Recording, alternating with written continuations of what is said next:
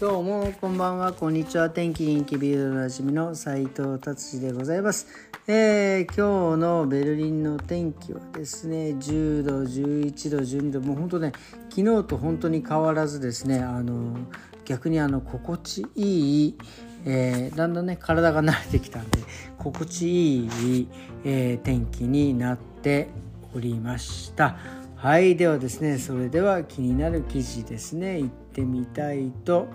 えー、思います。ということでうん今日はですねえっ、とあのドイツではですねオレンジジュースの、まあ、オーザフトま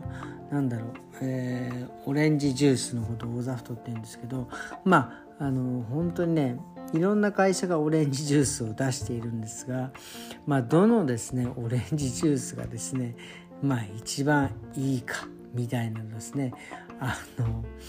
本当大好きですよね。ドイツ人こういうのあのあのどのお店が一番いいかとかどのお店が一番コスパがいいかとかってよくあの記事になってるんですがそのオレンジジュースね。えー、どこが一番いいかというのはですね。えー、チャラチャラまあ一番いいのですね。まあいわゆる、えー、果肉が入っててまあなんだろう、えー、100%的なこうなんかねジュその濃厚なジュースっていうんですか？まあそれがね一番いいとされている、えー、基準なんですけど一番いいのですねえー、っとカウフランドって言ってですねあのこれはどこですか、えー、そういうスーパーがあるんですね。僕うちらも、先週行ったかな、まあ、そういういろんな、まあ、スーパーです。でっかいスーパー。そこのオリジナルのオレンジジュースが、まあ、一番いい。まあいい。で次がですねリドルのオレンジジュース。プレミアム、えー、果肉入りグレートジュースの名前がもうなんかすごいですね。もうプレミアムも入るわグレードも入るわまあそういうですね、えー、オレンジジュースがまあいいとされております。次がですね、えー、カウフランドリードルーツがエデカ。これもねスーパーですね。そのスーパーのですねオレンジジュースがまああのいいあの果肉がたくさん入ってまあジューシーでなんていう風に評価されております。はい。でな、まあなんかワーストの方も書いてありますけど、まあワーストの方はもうね、あまり興味がないので、僕は、えー、もうぶっちぎって次の記事いきたいと思います。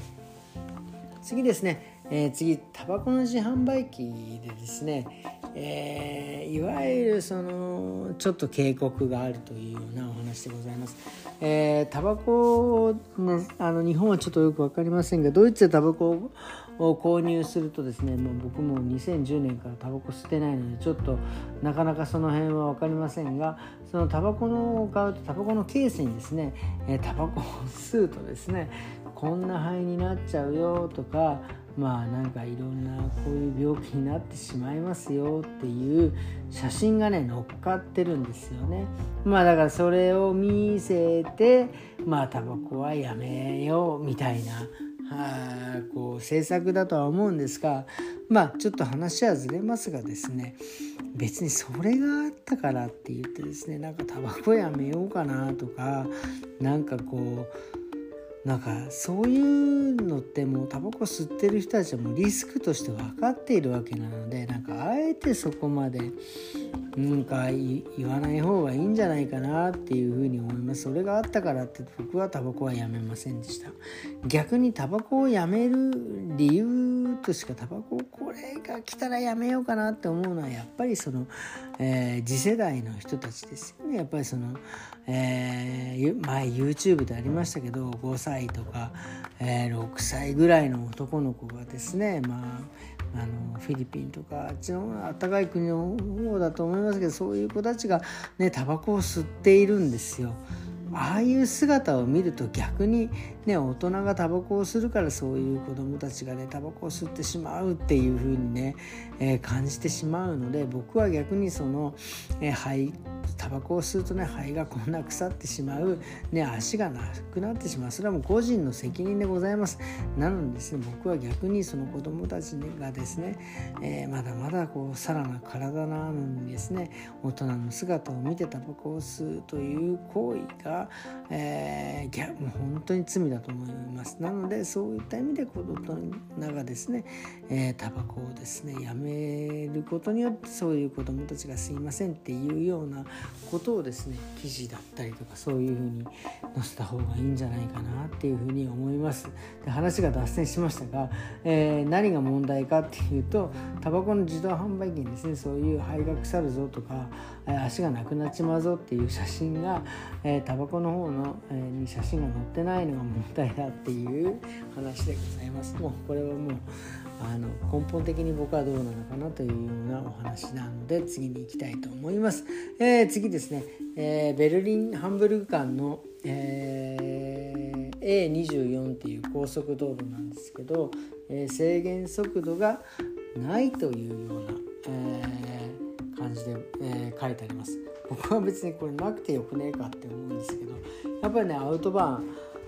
ね、その無制限っていうのが本当にドイツの高速道路の魅力でございます。本当ここをね近年ですね、えー、本当に減ってきました。無制限のところが。もう130度100もうほんと車がですねかわいそうなぐらいです。やっぱりエンジンガンガン燃やして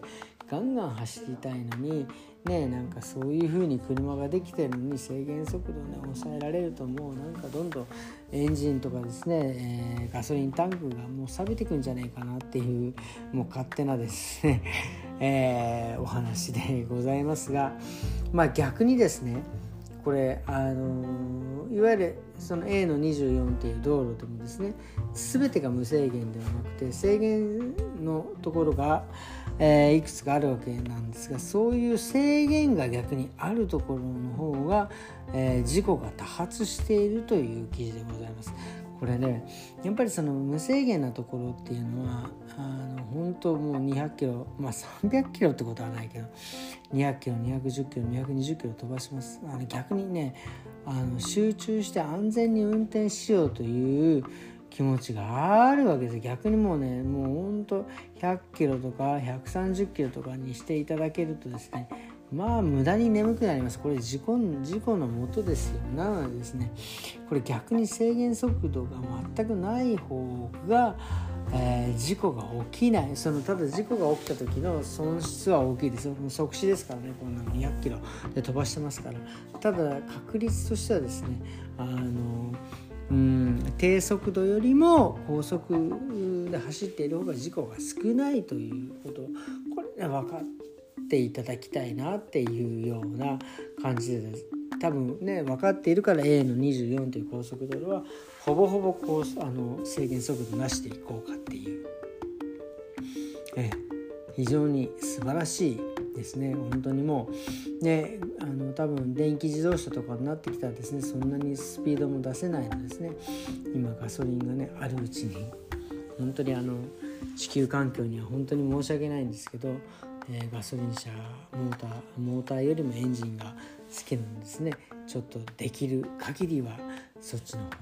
方で楽しんでいきたいなというふうに思っております。ということで今日のベルリンのというかビルドの記事ですね、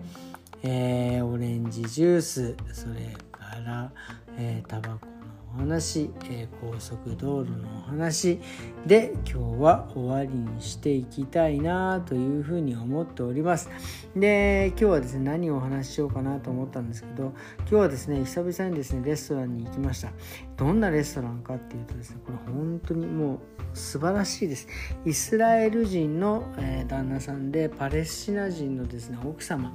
がやっているあのレストラン本当にね前の中近東の料理が出てくるんですけど本当にもうこの今このね世界がざわついてますよ。イスラエル・パレスチナ問題それからロシア・ウクライナ問題。そこでその対立している人たちのカップルのレストラン。もう本当にここのレストランでも書いてあります。そういったですね戦争それから男性女性 LGBTQ の問題、えー、そういうねものを全部皆さん抱えている人たちがですねそのイスラエルパレスチナ人ね働いてるそのレストランの中のお話でございますけどその中のですね一つ屋根の下でみんなで働いている人たちがですねいますと。なのでうちのお店はですね人種差別同性愛のねそういうあの嫌悪感トランスレンジャーレンジャーとかですねその差別する人たちははまあなんかあのうちらにはこうえー、許されませんみたいなもうそういうのはなし。平和ですもうピースだけですみたいなことがね書いてあってですね。本当に素敵だなっていうふうに思います。そのいわゆるもうねその戦争に関わることはね僕らないですけどもでもねやっぱりそういった人たちそういう風なね方たちイスラエルパレスチナねさっき言ったウクライナロシアえの人たちがねもうベルリンって一緒に働いてたりするわけですよ。でねそういうレストランもあったりするわけですよ。なのでですねそういうレストランとかをですねあの本当にあのうん協力していきたいというかそういうところにですねやっぱりお金を落としていくことがですね世界平和につながっていくそもちろんねそういうパレスチナとかイスラエルねなんか美味しいものもね頂いて美味しいワインなんかも飲んでたりとかするんですけどやっぱそういうところでつながってですね世界平和になっていったらいいんじゃないかなってみんながですね幸せになってくれたらいいんじゃないかなっていうのをですね、えー、今日改めて、えー、思いましたという話でございます。はいではですね今日はもう10月の26日でございます、えー、今日はね久々に1日働いたんですけど明日また休みでですね、えー、ちょっとまたリラックスしていきたいなっていうふうに、えー、思っておるわけでございます。それではですねまた明日。さようなら。